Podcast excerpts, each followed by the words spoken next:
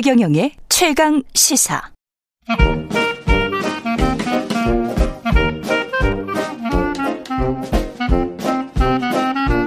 네, 최경영의 최강 시사 경제합시다. 월요일은 명쾌한 경제 이야기 해보고 있습니다. 오늘도 박정호 명지대학교 특임 교수 모셨습니다. 안녕하십니까? 예, 안녕하세요. 정부가 지난주 금요일에 향후 5년간 국가 재정을 어떻게 운영할지 청사진을 내놨는데요. 간단하게 요약하면 확장 재정에서 긴축, 건전 재정 기조로 전환한다. 뭐 어쩔 수 없는 선택입니까? 어떻게 생각하세요? 뭐 사실 이제 음. 인플레이션을 잡겠다는 상황에서 뭐 재정도 긴축을 해야 되는 건 당연하긴 합니다만 음. 어 사실 우리나라는 그동안 정부 부분이 전체 경제에서 차지하는 비중이 여타 국가보다 상당히 비대하거든요. 예. 그런 그런 과정에서 어떤 형태의 비즈니스들이 많았냐면 그러니까 관급 공사라고 해야 될까요? 음. B2G라고 해야 될까요? 음. 정부를 대상으로 비즈니스를 하는 업종 업태들이 상당히 많았었습니다. 그렇죠. 예. 어, 예를 들어 정부가 직접적 발주처가 돼서 예, 뭐 제가 알고 있는 분야도 하나 말씀드리면 저도 조그만 유튜브를 가끔 이제 운영하고 있는데 예. 그런 유튜브 운영하는 업체가 오늘 찾아온 거예요. 그래서 교수님 그 뭐 저기 공공 부분에서 음. 유튜브를 만드는데 우리 것도 찍어줄 수 있는지 물어보는데 이런 건 얼마나 부탁드리고 뭐 어떻게 해야 되는지 모르겠다 음. 이런 거거든요. 바로 이런 업종들처럼 정부가 직접적인 수요처가 돼서 그것 때문에 먹고 사는 업종 또는 수익들이 있었는데 그렇죠. 야 이런 것마저 이제 지금 같은 상황에서 줄어드는 상황이 된다라니 어, 좀 앞으로 경기 침체 내지 경기 축소 이런 것들이 크게 우려는 됩니다. 그 팔러스 믹스라는 것도 있긴 있는데 말이죠. 사실 통화 정책은 그렇게 가져갈 수밖에 없다고 하더라도 재정 정책은 좀 다르게 가져갈 수도 있는데 정부는 하여간 그렇게 선택을 한다니까. 네. 그 정도의 정부 부채 규모 우려할 만한 수준입니까? 어떻습니까? 뭐 이건 뭐 이제 학자들마다 견해는 다 달라요. 음. 요즘과 같이 이제 소나기 올 때는 이때 좀 피해 가도록 정부가 좀 적극적으로 나서줘야 되는 거 아니냐 이런 의견이 있는 경우도 있고 예. 분명 정부 부채라는 것도 결국 갚아야 되는 것인데 그렇죠. 계속 늘어만 가니 그럼 음. 이 뒷감당은 누가 하느냐 이런 둘 다 맞는 얘기긴 합니다. 둘 다 맞는 이야기죠. 예. 그래서 이런 과정에서 하여튼 이번에는 드디어 어, 어떻게 보면 올 것이 왔다라는 네. 분위기도 많습니다. 이 과정에서 몇 가지 앞으로 이제 많은 국민 여러분들께서도 네. 어떤 정책 기조를 가진 리더십 또는 어, 아니면 학자들 이런 사람들의 의견을 어, 내가 어떻게 수용해야 되는지를 음. 아시기 위해서는 몇 가지 요번에 언급된 용어들을 좀 정확히 진단하실 필요가 있는데요. 네.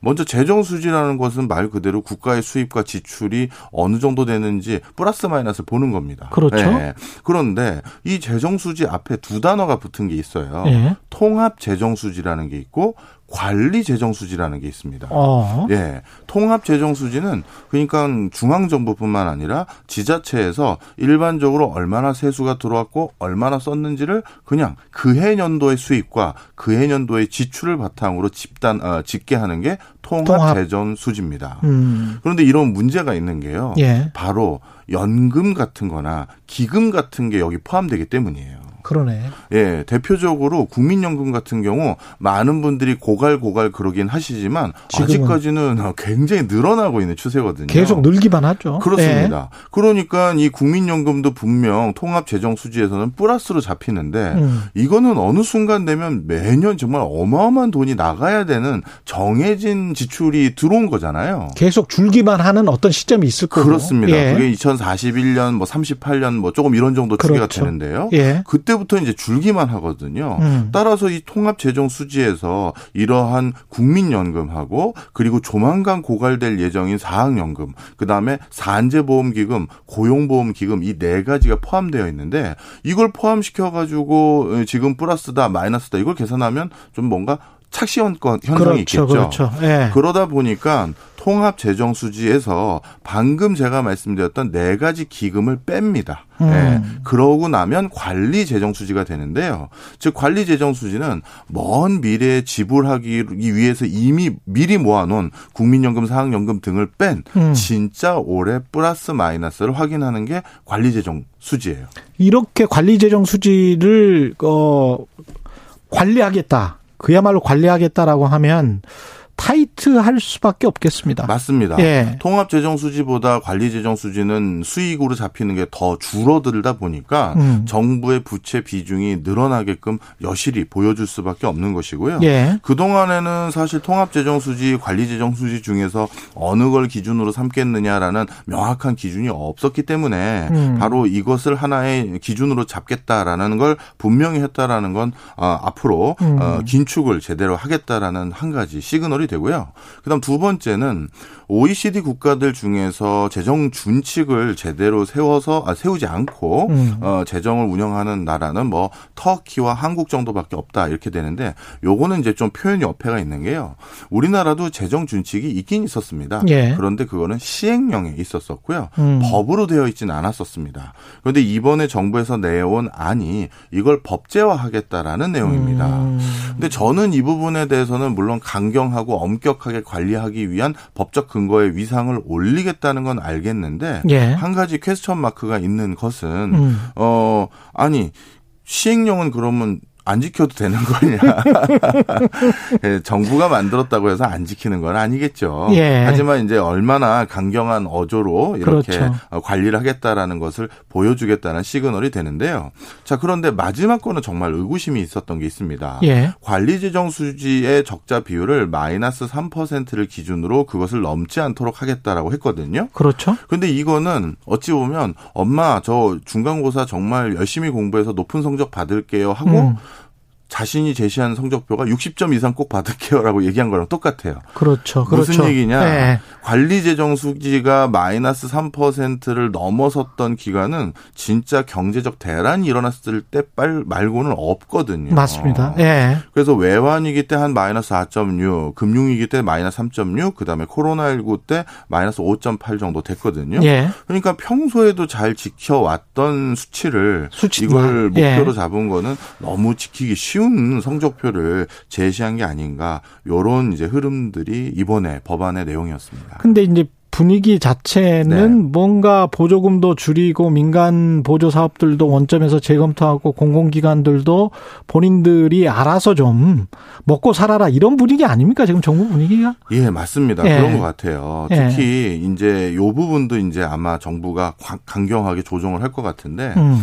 일반적으로 국가 부채라고 하면 좀 전에 말씀드렸던 것처럼 중앙 정부와 지방 정부의 부채만을 합친 게 일단 국가 채무라고 부르고요. 예. 그다음 두 번. 번째 여기에다가 어 비영리 공공기관의 채무를 합친 게 일반 정부 부채입니다. 음. 그런데 우리나라를 비롯해서 전 세계적으로 IMF에서 제시하고 있는 일반 정부 부채라는 것을 기준으로 국가가 얼마나 빚이 있는지 이거를 집계하는 게 이제 통상적인데요. 예. 근데 우리나라는 이제 특수성이 있었던 게 단기간에 경제를 발달시키다 보니까 어떻게 보면 국가 기관 시설망 철도라든가 수도 가스 그다음에 전기 등등 그밖에 기타 도로라든가 이런 모든 것들을 정부 사이드에서 먼저 구비해 주지 않고서는 민간이 활동하기 어려웠잖아요. 그랬죠. 그러다 보니까 OECD 어느 국가 못지않게 공기업이라고 하는 분명 영리 성격을 띠고 있는데 주인은 어, 기, 저 국가인. 그렇죠. 이런 곳들이 대거 포함되어 있습니다. 뭐 수자원공사, 한국절, 뭐 지금 상장이 됐긴 했지만. 네, 맞습니다. 예.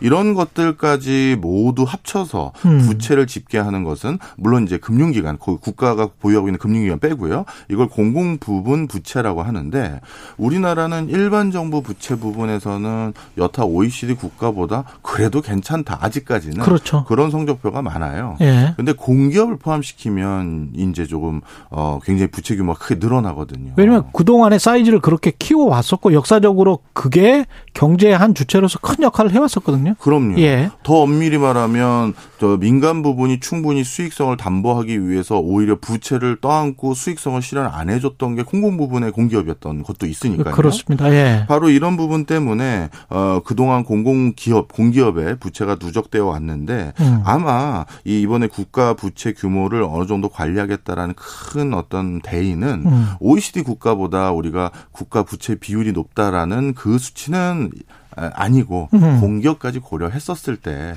이제는 좀 나서야 되지 않겠느냐라고 판단을 한 것 같아요.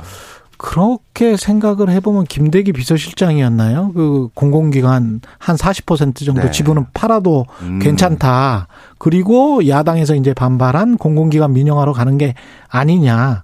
이런 어떤 포석 들이 있는 게 아닐까 싶기도 합니다. 충분히 그런 우려 또는 뭐 그런 것들에 대한 기대 뭐 이런 네. 것들이 있을 수 있죠. 음. 지금은 일단 뭐 공공 부분에서 어 머지않아 특히 공기업을 중심으로 어 예산이라든가 아니면 효율성을 크게 제고하는 자체적인 계획안을 내놔라 이런 얘기들을 할 것 같고요. 구조조정해라. 예. 음. 그런 과정에서 뭐 일반적으로 제일 쉽게 하는 게 본인들이 가지고 있는 건물이나 이런 것들 부동산 매각해라. 예. 예.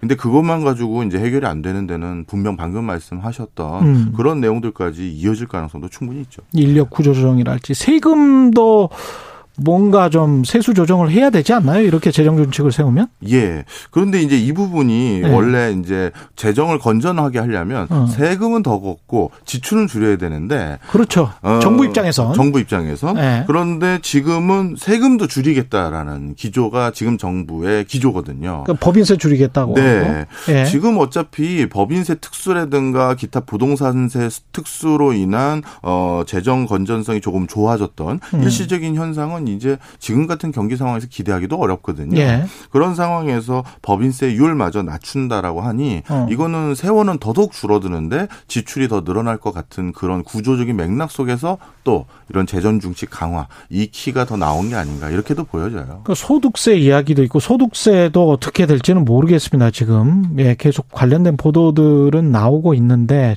아직 확정된 게 아니라서 이런 경제 상황 지금 고물가에 고환율에 고금리가 명확해지고 있는 상황에서 긴축으로 가면 네. 그러면 그 정말 도움이 필요한 사람들은 누구한테 손을 내밀 경기라는 측면에서도 그렇고 경기라는 측면에서도 참 걱정이 되네요. 예, 그래서 아마 많은 이번에 이런 예. 발표를 했던 정부를 대상으로 많은 언론인들이 질문을 하신 것 같아요. 네. 아니 이렇게 뭐 경제 상황이라는 건 그때 그때 너무 가변적인 것인데 음. 무조건 기준을 따르라고 하면 어떡하냐라고 음. 했더니 이번에 예외 조항도 만들겠다라고 이렇게 발표를 하셨어요. 아 예외 조항. 그러면 또 다시 의구심이 드는 게 굳이 시행령으로 있었던 걸 법제화해서 더욱 더 강경하게 이러한 룰을 지키겠다라고 만든 취지가 예외 조항까지 생겨버리면 또 약간 또그 그렇죠. 의도가 뭔지를 잘 모르겠는 부분이 있어서 음. 저는 하여튼 나름대로 국가 채무를 엄정 관리해야 될 때가 왔다라는 시그널은 크게 공감은 합니다만 예. 어, 구체적인 어떤 뭐랄까 목적성과 음. 지금의 어떤 시의성을 고려했었을 때 다소 여러 가지 좀 의구심은 드는 어, 내용이었습니다.